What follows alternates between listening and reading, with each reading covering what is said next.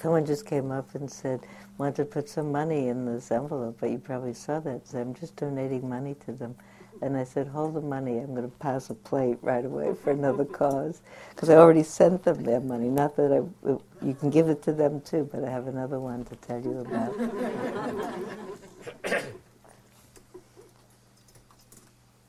I'm going to start this way. Remember uh, in the very beginning when I read you that uh, article from Sri Lanka about the practice of generosity and about the uh, uh, the often the incomplete information of Westerners about the heart of the Buddha's teaching, and that uh, for most Buddhist practitioners in the world, uh, meditation is not the, the the central part of their practice. Very few people meditate. Very few people, compared to the millions and millions of Buddhists, are monks and, uh, and not all monks meditate. They practice lives of generosity and kindness. They, they were uh, historically in small villages.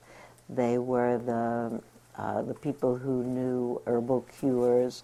They were the people who settled disputes. They were uh, the wise people in the community to whom people came for all kinds of help and sustenance. Uh, they were people who trained themselves through living wisely to develop the kind of kind heart that did not get caught in self-absorbed preoccupation and was available to be uh, helpful to other people, not because it's nice or you get a medal, but because that's actually what makes you happy.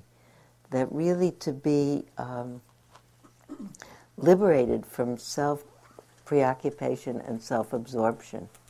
We talk so much about anatta and realizing there is no separate self. And a lot of times people say, so what difference does it make if there's a separate self or there's not a separate self? It feels to me that there's a separate self. It feels to me that it's ridiculous. You say, you know, there's nobody there. And listen, I feel like I'm here, so what does it matter if I'm here or I'm not here? It's not about whether there's a sense of a personality or a sense of a life. Of course, there's one of those. And I have a sense of a history. If you meet me and say, hello, who are you? I'll tell you, I'm Sylvia Boorstein. I was born in New York in 1936. I have a whole story. I can tell you any story about me. I can make up the story, as a matter of fact, all out of true facts to make a different point, depending on who you are and what you're asking me, without never saying, without never saying anything that isn't true. But it's not about not having a persona or a personality. It's not having a, uh, uh, not being trapped by that sense of a separate self. To be preoccupied with this story instead of being connected to all the stories, because connected to all the stories relieves me of the suffering I feel if I really take the, you know this story as being the thing that's happening. And it gives me the possibility of the relief of caring connection. Fundamentally, I think it's caring connection, whether it's actually by touching people or talking to them or thinking about them and praying for them. When we end up today doing metta practice and we make good wishes for people, in fact, we connect to them. And every time I make a good wish for somebody else, in that moment, I am not preoccupied with my story how am I going to get that? How am I going to get rid of that? How am I going to make it better? I am liberated from the relentless mind that has a mind of its own that thinks it need, needs to have things different. It's actually I'm freed from suffering. So when the Buddha taught, he really taught the living of a wholesome life, replacing uh, unwholesome self preoccupation with wholesome good heartedness. And there are a list of 10 qualities of heart that really were the central part of the Buddha's teachings. As a matter of fact, uh, there are Buddhist uh, children's stories that go back practically to the time of the Buddha that are fables that grew up uh, alongside the scripture, which we take to be the story of the life of the Buddha and what he taught.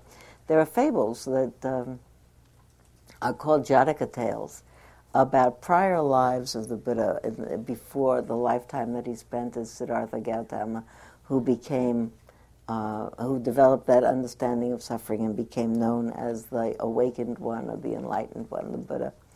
And those stories uh, are stories about incredibly wise parrots or selfless monkeys, or uh, eagles who demonstrate incredible patience. And you're supposed to read through into those stories that they are representations of the Buddha in a previous life perfecting that particular virtue. Um, one that uh, the one that I like very much is uh, about a water buffalo, and you can see that the water buffalo is the Buddha in a previous incarnation, who's very patient, and um, there's a monkey who annoys him and does all kinds of things, falls out of trees and gets in his way and harasses him in different kinds of ways. And uh, the water buffalo is incredibly tolerant and kind to the monkey and some uh, tree sprite falls out of the trees and says to and mocks the water buffalo and says, "What an idiot you are!" In essence, to the water buffalo, you know that monkey is taking all kinds of advantage of you, and here you are, a big water buffalo. You could kick him once with one of your hoofs; that'd be the end of him. You could throw him with your head; that'd be the end of him. You know, why do you take this guff from this monkey? And the water buffalo then delivers a discourse about poor monkey. He probably doesn't have any friends. A person like a, a personality like that, you know, he doesn't really feel bad for the monkey. So the sprite disappears, and the monkey comes down from the trees. And he said, "I never realized I had such a good friend as you." And and then the monkey is converted to kindness, and it says kindness works like a patience works like a charm, and the monkey is created converted to kindness. So, all kinds of Jataka tales about the Buddha in a previous lifetime, not so much developing wisdom, but developing uh, all of these talents of the heart. There are ten. One of them is wisdom, but the other ten, which, by the way, when I think about this list, all of the other nine are things you can actually cultivate, you can practice. This, the tenth one is wisdom, and I always have a little trouble with that because he can't say today I'm going to be terribly wise all day long. You know that, or maybe if you set your mind to it, it would keep right intention right up there. But the ten of them are generosity, uh, generosity, morality, renunciation, wisdom, patience, wisdom, patience, uh, truthfulness I've left out energy, truthfulness, determination, loving kindness, and equanimity. And all of them are things that you could really notice about yourself. You could you could notice the impulse in the mind to do something. One of my friends said to me, I think about this. I, I try to do that a lot. He said, um, if the impulse in my mind arises to give somebody something, I do it, or to give someone something, I do it. He said, I've never regretted it. And it's a lovely thing. I, I, I, I think about that a lot.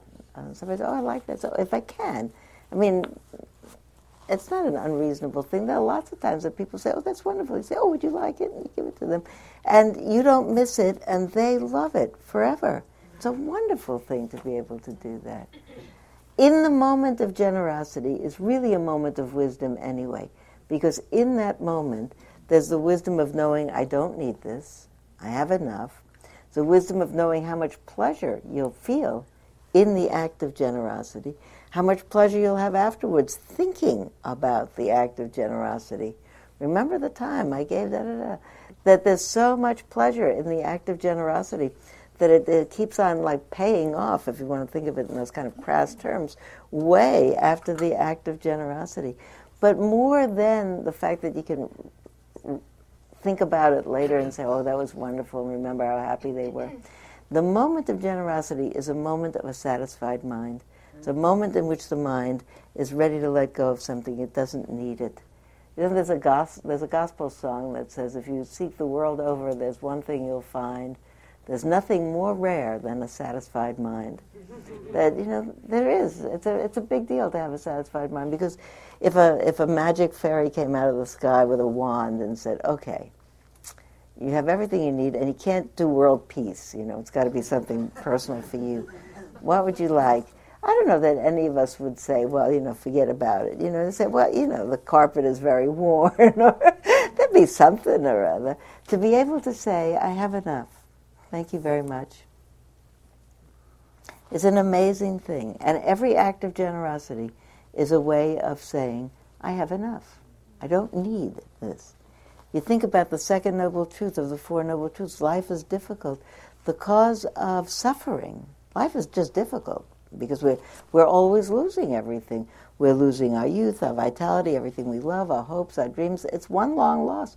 Do you know, in the, seriously, in the, in the um, psychologists, uh, when you go see a psychologist or any kind of a mental health worker, and they have to write your diagnosis for medic, medical reimbursement, you know, there's one, there's a book of diagnoses, and you write 609.3 or 873.2, depending on what you have.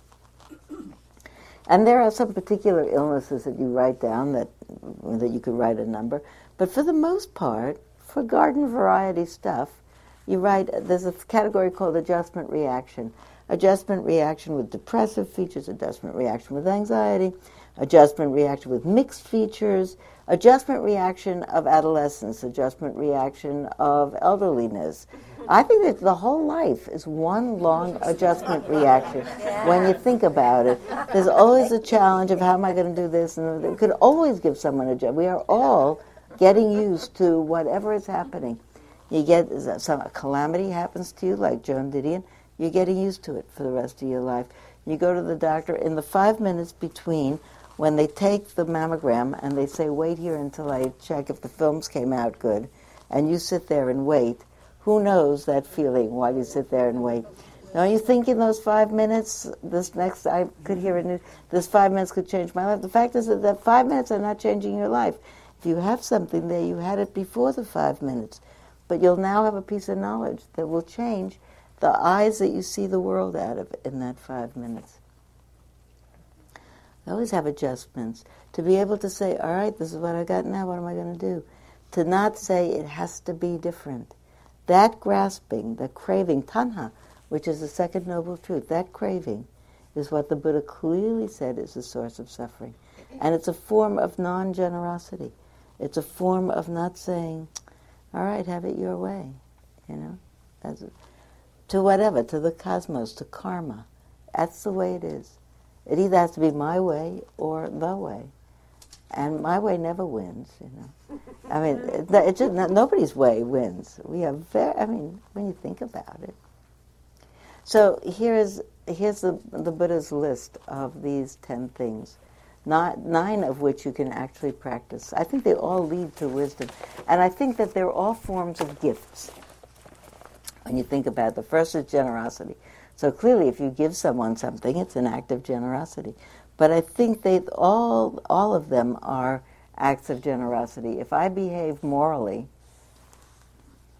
around my friends and everybody who knows me, then they'll feel safe with me. They'll know that I'm never going to take advantage of them. I've given them the gift of safety. When people come here, they feel safe because we take very good care of them. No locks on the doors it's quiet. Nobody will startle them. They feel safe here and they feel happy because we live we, we take vows on the first night of a retreat that we'll live according to certain moral precepts of non-harming, non-exploiting. And everybody feels a gift just by having been in a room with people who say, I pledge to live with you in that way. You think of re- renunciation. That's a great gift to yourself. You know, everybody who goes in the 12 step program or who gives up something, gives it away. I'm giving away this habit, which has caused me so much difficulty. That's an act of kindness to yourself. It's a, really an act of kindness to one's own um, uh, desire system to be able to be able to renounce and say, you know, I am in charge of my desires. One of the interesting kinds of retreats that we give here uh, they just happen a couple of times a year, but we have retreats that are taught by monastics. And just because it's a form, not because it's necessarily the way we should all live, there's no food after noon. So we have a noon meal, and then there isn't any food until the next day, just tea. There's always tea that you can go and get for yourself. And it's, it's a really an extraordinary thing to be able to say, I can give up eating until the next day. You know, you get a little hungry in the end of the day. but you don't have any trouble with sleepiness from having eaten too much. You can really stay up late and practice. In the morning, you really enjoy the breakfast, and it's a it's a it's a very pleasant feeling to feel I've given myself the gift of a calm down lust system. It's a gift. Well, let's leave out wisdom, which is the fourth one, because it's hard to practice wisdom. Let's talk about patience. I actually think patience is such a close form of wisdom. Every time you do something that's patient, I was a little impatient this morning, but there are so many times that you're patient, like uh, you're just pulling into the toll plaza in San Francisco to pay the toll, and three cars whiz into your lane or something like that. But on the other hand, you think, well, maybe they're in a hurry. They have to get there before me. I mean, I have. they're not going to know what I'm doing in my heart. I'm the only one that knows. I can either say, such bad drivers, so not nice," can say, you know, I'll get there a half a second later, or five seconds later, or ten seconds later. Come into the dry cleaner with your ticket that says the, the cleaning will be done on Wednesday. I say, it's not here. You could make a fuss, but it's still not there. I mean, whether or not, if you make a fuss or not, it's not there. and it's such a gift to the people who are standing around you who watch that. It's a very big gift to the person working there that you don't make a fuss. They can't make it appear anyway. It's also a big gift to yourself not to frazz yourself up by it should have been here. It should have, but it's not. So it's a form of wisdom to be patient. Determination is a very big gift to yourself because it's a, it's a tr- tremendous vote of confidence in yourself. I, people laugh. I say uh, one of the lines that moves me most around about the Buddha's story is uh, the the fact that when he sat down under that tree on the night of his enlightenment, he said, "I'm not going to get up until I'm totally free, until I've completely seen clearly." And um, I so I tell I tell people because it's true that I sometimes say that to myself when I sit down. Everybody laughs, uh, like to think it's really actually going to happen, but in fact, it's extremely helpful to me to do that. And you know, whether I really think it's going to happen, I'm going to get totally liberated for the rest of my life, or whether I'm just going to get liberated in that moment, it's a very big vote of confidence in myself. Why should I say, as I sit down, this could be a really half-baked meditation? Why not say? I mean, that kind of determination. I'm not, you know, why not? I mean, it's not like you get points off for hubris. And it's, it's truthfulness is a, truthfulness is a very big gift whatever. It's a it's an act of generosity. If you tell people as much as you know honestly about things, you have leveled the playing field. They do not have any obscurations that they have to go around to get to have the same information as you. If you give them the same information that you have, it's a gift. Loving kindness, the act of caring for people, is a gift. It actually is a very, very big gift for yourself. Um, the, the, the, the sense of being in caring connection with other people. It's a very big gift for yourself. It's so it removes me from feeling isolated and separate and beleaguered and um, to feeling actually like I'm a part of the world in a context, connected.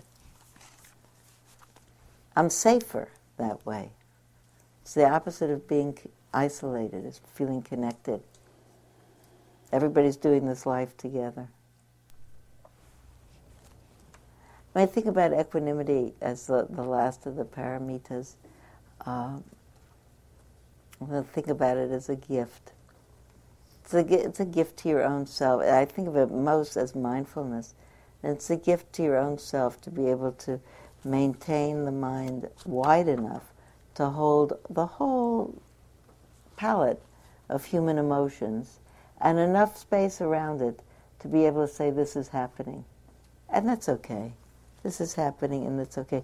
It doesn't it doesn't take away the possibility of huge feelings. Passion doesn't take away the feeling of passion. I think sometimes people think it'll be calm like tranquil or passionless because it's equanimity. I think i can be very uh, saddened by something and have a space around it to be able to say, I'm incredibly grieved. I told, we, I remember we talked out just after Hurricane Katrina, and we all talked about how upset we were about what you could see about the things that aren't spoken about in this country, about the differences between the way poor people live and not poor people live, and the way poverty comes so often along racial lines. And all of us talked about being really upset, angry, really. My friend Joelle was the person who had that great line. I said, you know, I'm going to teach this afternoon, this tomorrow morning, and um, and uh, it was right after Katrina. I said, I don't know how I'll be able to teach out of a good space because I'm so I'm furious. And she said, Well, you can be furious and not have ill will. And that was the best line. I think it was one of the best things I learned all this year. Mm-hmm. You can be furious and not have ill will. You can. If there's enough equanimity in the mind, anything can be in the middle of it. You can say, you know what? I'm furious. The confusion that I do not want to have is the confusion that results in ill will and in contention and in separating myself from anything. I don't want to be mad at the politicians. I don't want to be mad at my family. I don't want to be mad at the world or the cosmos for giving me my life the way it is. It is the way it is. Everybody's got a life. Everybody's on fire. Everybody's got something. Woe is everyone, really. How can I look at my pack of stuff and everybody else's pack of stuff and not be mad at it? I can be upset about it. I can be distressed about it, but not be mad at it, not push myself away from it. In fact, it's the opposite of pushing away. How can I actually soothe it in some way, move towards it? I remember telling you a story last year about uh, having taught at Kripalu, where they have a uh, Kripalu Yoga Institute, where they have a tremendous um, ethos of appreciation. It's great to be a teacher at Kripalu. They introduce you with so much care and tell so many good things about you that by the time you talk, you really feel like you must be some marvelous person and you teach very well because you really feel good. I mean, they don't make it up. They say things that you, in fact, did that merit some sort of praise, but they say, wow, I did all that. That's good. And then you teach, and then you finish, and then they immediately give feedback. That not only thank you very much for speaking, but that was great. And the point you made about this, that was wonderful. And that other point, that was a great point. And so you re- and they do it with all the speakers. So if you're part of a conference there, everybody's always praising everybody, and everybody feels really good. And there's a great deal of hugging that happens because everybody feels in such a good mood. Everybody's hugging everybody hugging the goodbye when we leave, hugging the person who drove us to the airport.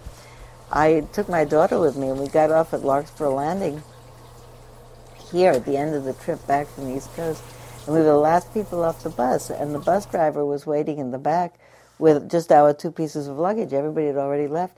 So we were hurrying along the side of the bus to pick up the luggage, and I looked over at Emmy, and she looked at me, and I could see we were both on course to hug him. Uh, and, and so we did, and we picked up the luggage, we went. I said, I saw you, you were going to hug the bus driver. She said, I saw you, you were going to hug the bus driver. But that sense of everybody becomes dear. You see a person, you hug them.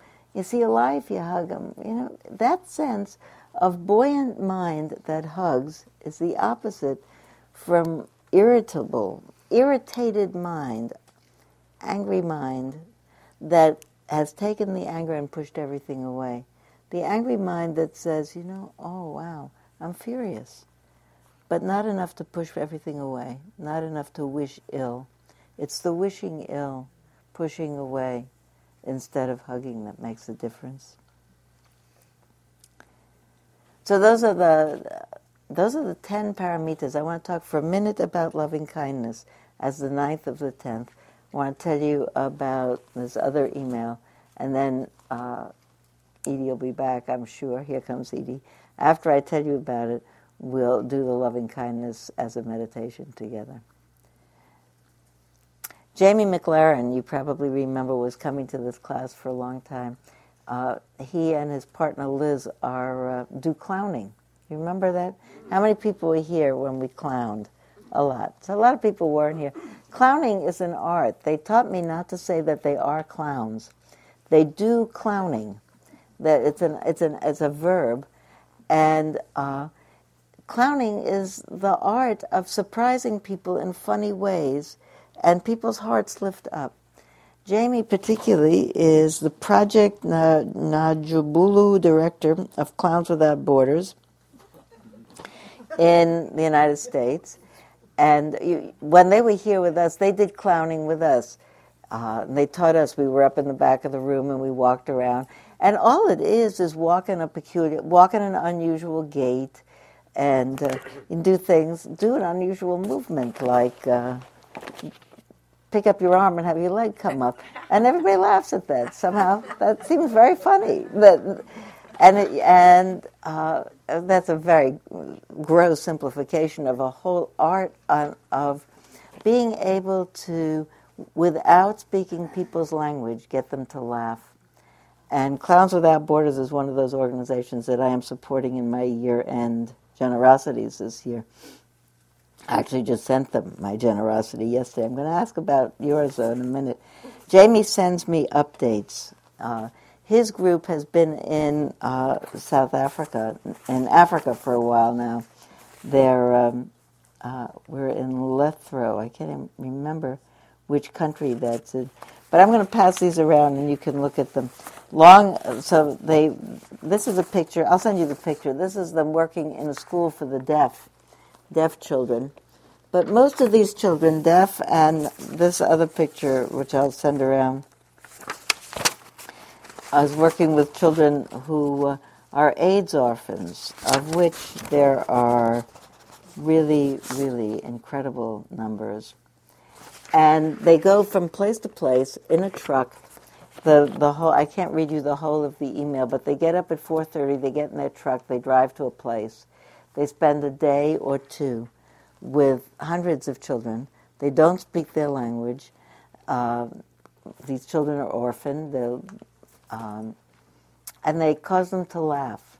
And they teach them to clown so that when they come back the second time, like the next morning or that afternoon, the children are eager to show them that they can do that or whatever funny movement it is without words. And they work from morning till night. They've seen thousands of children in the in the going from village to village. And when you think about millions, millions, millions of children in Africa are AIDS orphans. And the amount is enormous, and this is one truck of a couple of clowning people going from place to place.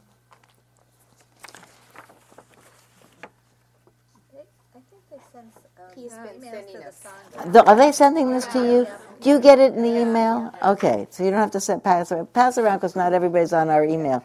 If you are here for the first time or the hundredth time and you're not on our email, this is Sherry Reinhardt. Put up the hand. Sherry Reinhardt, who runs our Yahoo page. You get on the email, you get to see this picture. So I will only read you the last paragraph about that. Uh, in one particular place, they have too many children in the hall. We have to move them outside, all 400 of them to join the rest of the school. We take off our clown noses, we empty the room, we take benches, we set it up outside. It's not easy to shepherd hundreds of eager children into an orderly audience while but they do it. And the show is one of our best. And they go on about the show. They ride a bicycle that doesn't have a chain so it doesn't get any place and everybody finds this hysterically funny. They put the noses on and off. It's hysterically funny. He said, I could go on and on about the last show. The principal's son said to me later that we were on fire, but I am weary of the details. It's hard to convey the many emotions that course through our hearts each day. The joy, stress, fear, exhaustion, sadness, and loving kindness we experience is sometimes overwhelming, but love is always around us, even when we are tired and crabby. It has protected and brought us into the lives of so many people. While in the grind, it's easy to forget it or not realize the potential for transcendence. May all beings be happy, laugh, and love life. May we all appreciate each moment as a precious moment. May we live with ease and well being to ourselves and others. So, where is our basket that those sweets came around in? It's out, It's out here. Okay. I want to pass that little basket around, and if you would like, put anything you want, from the smallest to whatever kind of thing you want. I will compile them together, put money, if you put a check, make my name on it. I will compile them together. I will send them to Clowns Without Borders, which is, uh, maybe it's not better or worse than Heifer Foundation or any of the other things that we are probably all supporting. And Spirit Rock, how many of you are monthly donators to Spirit Rock? That's a whole other thing, by the way. Before the end of the year, you might think about getting on our list from $10 a month on up, you could be one of the people who keeps the lights and the heat on here at Spirit Rock. We have, by the way, more people in our group keeping the lights on. You know, if you want to get a little bit, you know, ego is the cause of all trouble. However, we have a reputation for having uh, uh, more people supporting that monthly support group than any other identifiable group. So. Clowns Without Borders. you're a cheerleader. Huh? That's because you're a cheerleader. I am a cheerleader. If you want to make the check to Clowns Without Borders and get a deduction, make it to Clowns Without Borders. I know their address. I'll send it. Okay. Um, they are run by the Agape Foundation in San Francisco under the aegis of, and Agape means love. So they are one of the one of the organizations under the aegis of the Agape Foundation. Now take a breath. The most important thing to know about paramita practice is that it's a path to liberation by itself, and it's a path that leads to wisdom that leads to liberation. I don't think they're apart from each other. I don't think it's either or. When I learned mindfulness practice years and years ago, there was an ex- there was a a kind of formula that you thought about. You thought you ought to behave with morality which included generosity, you ought to behave with morality because it caused your mind to be relaxed so that you'd be a good meditator. The point of morality, the, if, if I, I probably misunderstood it, but it sounded to me like you shouldn't turmoil your mind up with immorality because then you couldn't meditate well. Never mind because it's not good for yourself or other people, you just couldn't meditate well. But if your mind was tranquil because you behaved in a sweet way, then your mind would be clear. Then you would have be able to be mindful. Then you would be able to have insights. Then you would have wisdom. And if you had wisdom, you would see that woe is everyone, that everyone's on fire, that everyone is struggling, and that a compassionate response to the struggling is really the end of suffering. And that then it would lead you then to be compassionate. You had to get wise to be compassionate. And you had to have insights in order to be wise. So I thought to myself, what if I don't have the insights? What if I meditate and I'm not a good meditator and I never have those direct insights? Does that X me out from the happiness of a compassionate life? And I decided, why, what about if you just pretended that you had the insights and you decided to behave as if you had those insights, you know?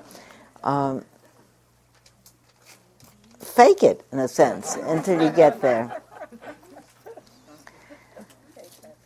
So I, actually, paramita practice is not faking it. Paramita practice is based on the understanding that we will feel better when we are in connection, that we are in caring connection. It's a way of saying, look, if you do this, you'll feel better. This caring connection really supports you. It supports you in your own, in your own uh, journey.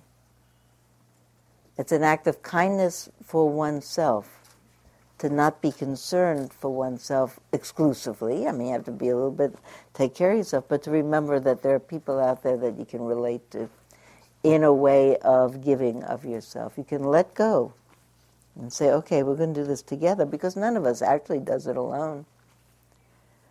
So, paramita practice is really a form of wisdom practice.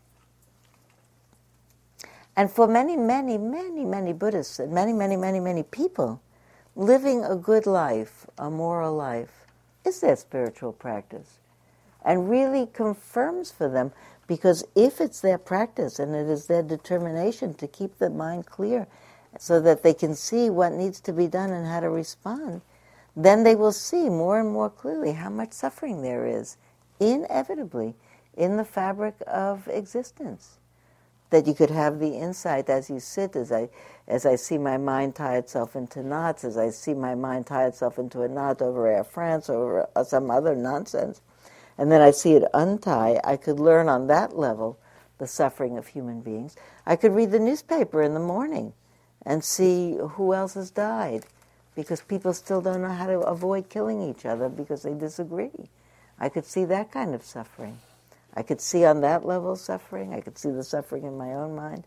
Wouldn't need to meditate. I just need to be alert to what's happening. So paramita practice is not instead of or it's not a lesser practice. It is the medita- a meditation in its own form. If you took on any one of those things and says, I, I, and said, I'm absolutely going to live completely devoted to generosity, morality, truthfulness, patience, I will manifest that every moment. That would be a huge meditation. You'd have to pay attention every second to see that you weren't not doing that. So that's paramita practice. Mindfulness practice, when we talked about it two weeks ago. It's really the practice of seeing clearly and telling yourself clearly what's really happening. You know, we always tell ourselves a little bit of what's happening. This person was, if you even think about this ridiculous story this morning, person was a little bit not nice with me on the on the phone. Okay, that's a little bit of what's happening. What's actually the bigger thing about what's happening? The bigger thing about what's happening is I get to go to Europe a couple of times a year. That's a far out thing and I have enough health to do it, and I have enough resource to do it.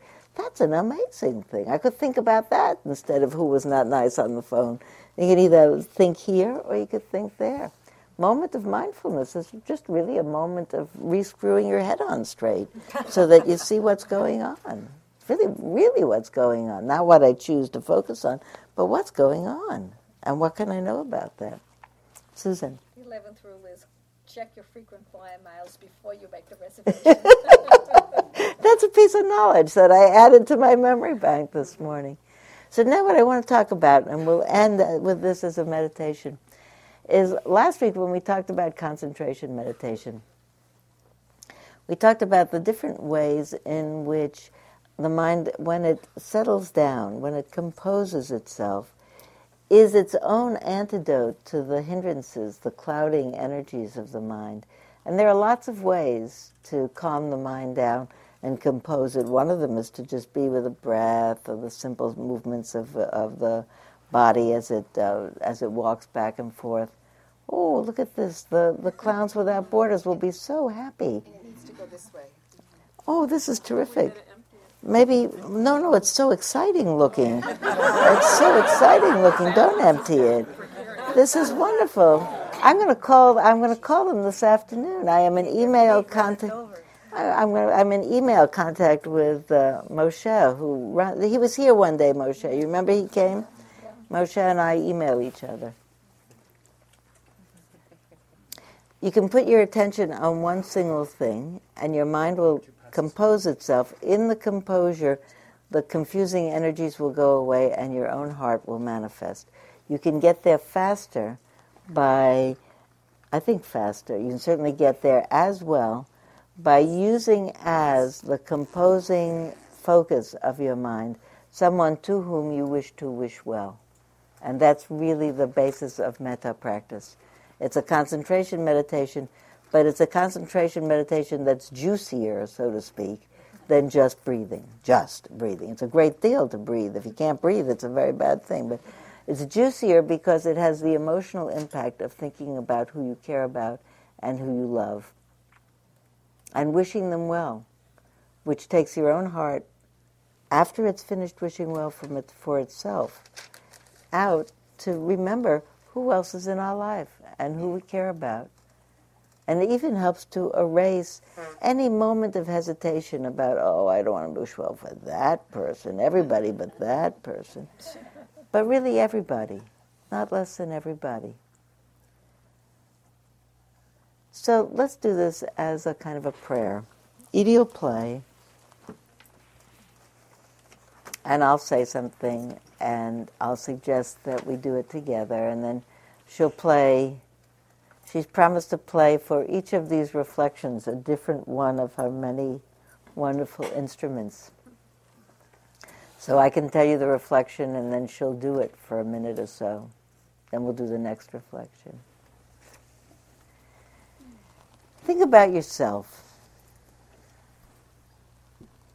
The reason that we intuit that everybody really wants just a, a mind of peace, a heart of peace, they lie down in peace, wake up in peace, is because we do. Everybody does. We want that, I will submit, more than anything else. We want it more than anything else. We want to be able to say okay to life. We want to be able to want to see tomorrow. We want to be in touch with our own kindness. We want to feel safe and secure in the world. Think for yourself whatever phrases you like to say for metta phrases. Maybe we'll say the simplest phrases this morning. Some people are new to metta practice. Think for yourself may I be safe? May I be happy? May I be healthy?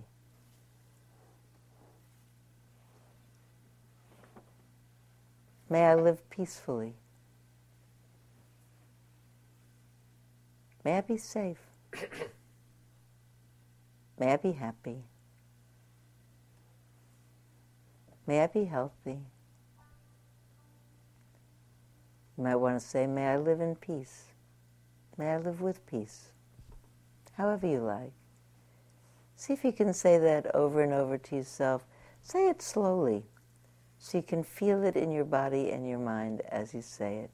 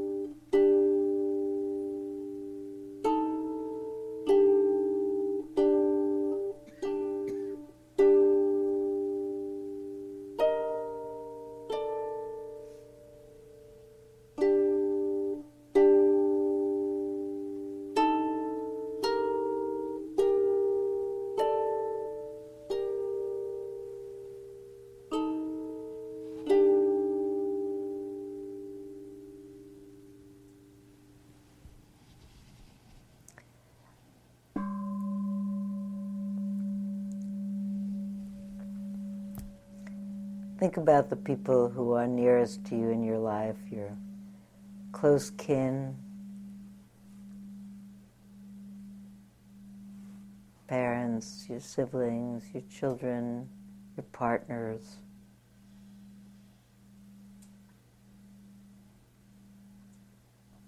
People whose lives are inextricably part of yours.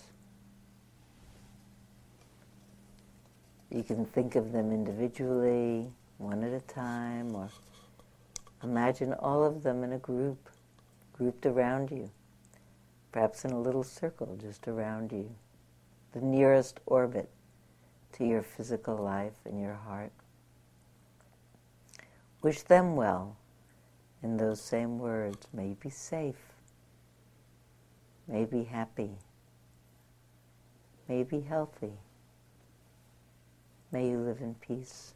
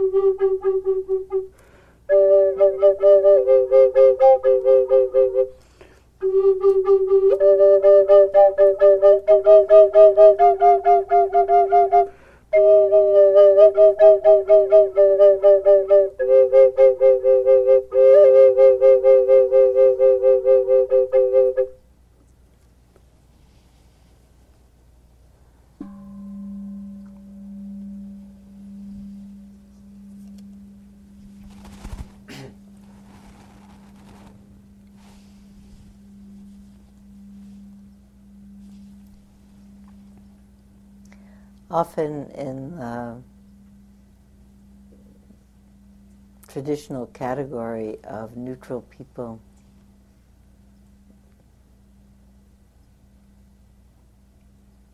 The, we, we talk about remembering people in our lives we don't think about very much, but think about when we meet them, like the grocery clerks or the librarian or your dentist. Or people that you just know a little. I'd like to suggest for today we widen the circle of people that we just know a little to the people that we heard about, to whom our hearts could be moved without knowing them individually and in depth, but just because we sense that uh, they, like us, are people who would like to be safe and healthy and happy, live peacefully. You could think about these uh, hundreds and hundreds, really, of children that Jamie and his friends are causing to laugh.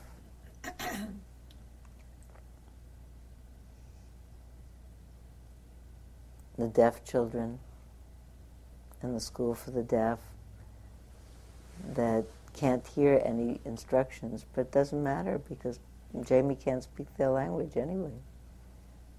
They can see. The children who live without parents, who can laugh. Can think about children all over the world in difficult circumstances.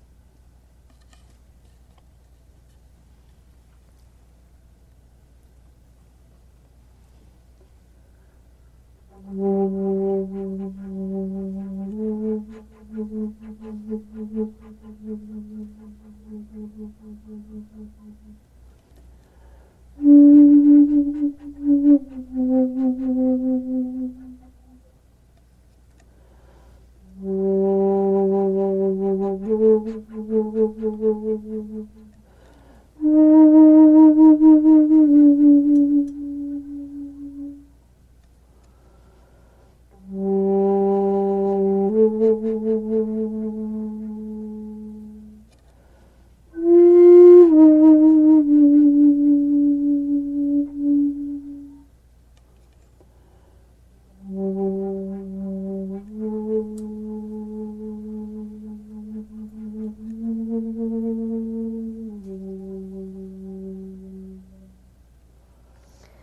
Can imagine the whole world of people.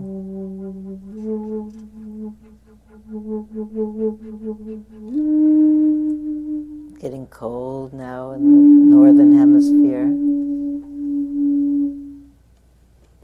Starting to get really warm in Australia. People are plowing. People are turning the soil under for next year. People are planting. People are finishing harvest. People are getting born and people are dying.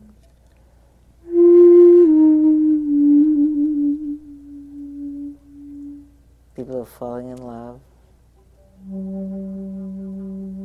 People are losing people they love. People are teaching. People are learning.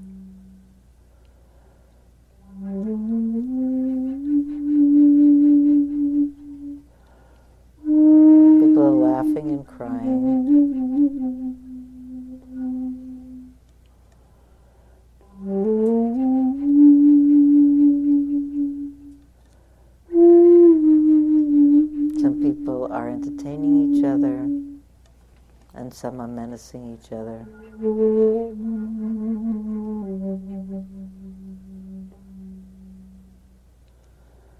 Everybody really would rather have a life of peace.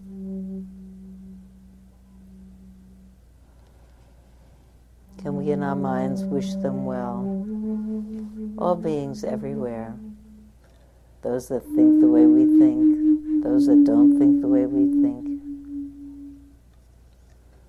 those that we think offended us.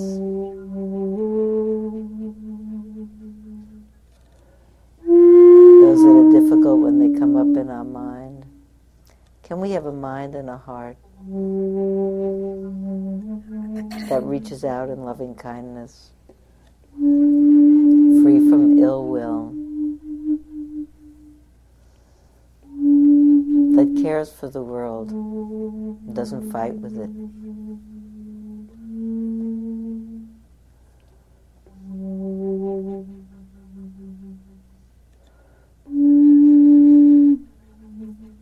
For a moment of all the people whom we often name by name here and didn't get to do today. All the people in your lives who are sick and struggling, troubled and struggling. Wish them well.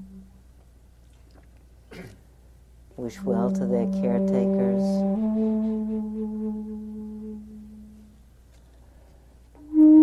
All the mourners who are remembering people who were dear to them. Wish them well.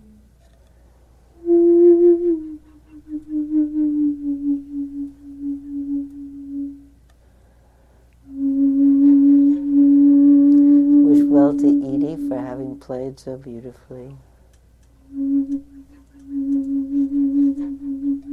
Well to the cooks in Santa Fe who baked all these cookies.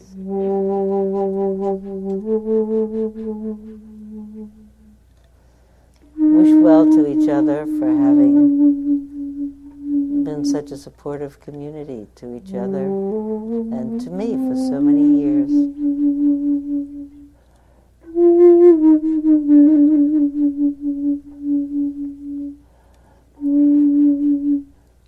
May we all be safe and healthy, happy, live peacefully.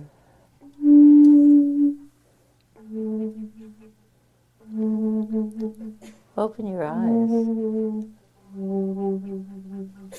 Look around at the people next to you.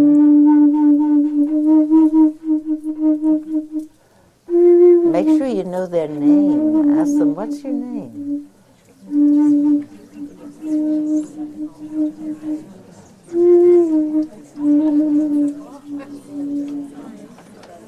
Ask them if they've been here before or if it's their first time.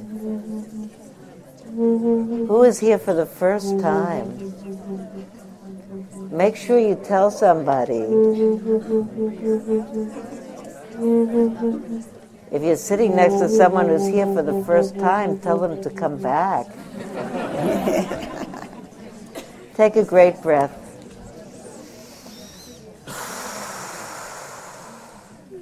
I wish you very well. I will not be, I will be back. It's much better to say a positive sentence. I'll be back on the 4th of January. In the meantime, Donald is looking forward to three weeks with you. I hope that your holidays are mm. full of light and happiness, and that we come, all of us, into this new year with renewed hope and heart and determination. And all those paramitas flourish in us, and that we all get wiser as we get older together.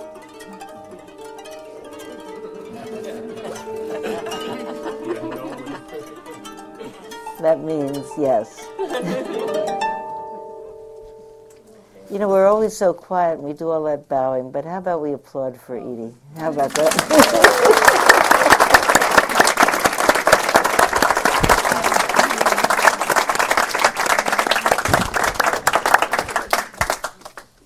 There you go. Whoever brought those incredible, beautiful.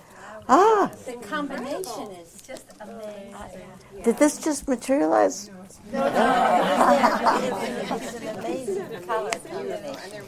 If you are Carrie Walsh or Marjorie Larkin or Liz Hilton or Connie or Annette, I have your cookies.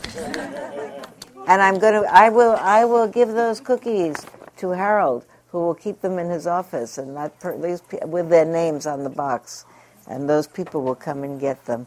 Thank you for doing the cookies, really. And the clowns. Clowns without borders. Where's the clowns thing? Thank you. It's in a basket over there. Here comes the clown basket. I'm Liz. Hilton. Ah! Ah, I missed this morning. I came late. there you go. My cookies. There you Merry are. Christmas, Merry Christmas. Hanukkah. All of those. Thank you for being.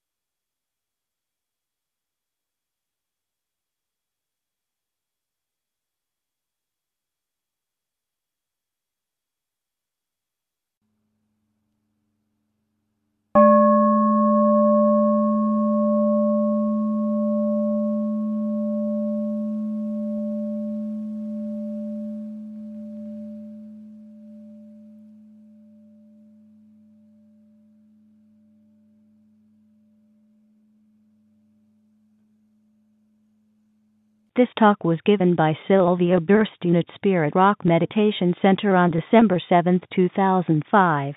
It is an offering of the Dharma Seed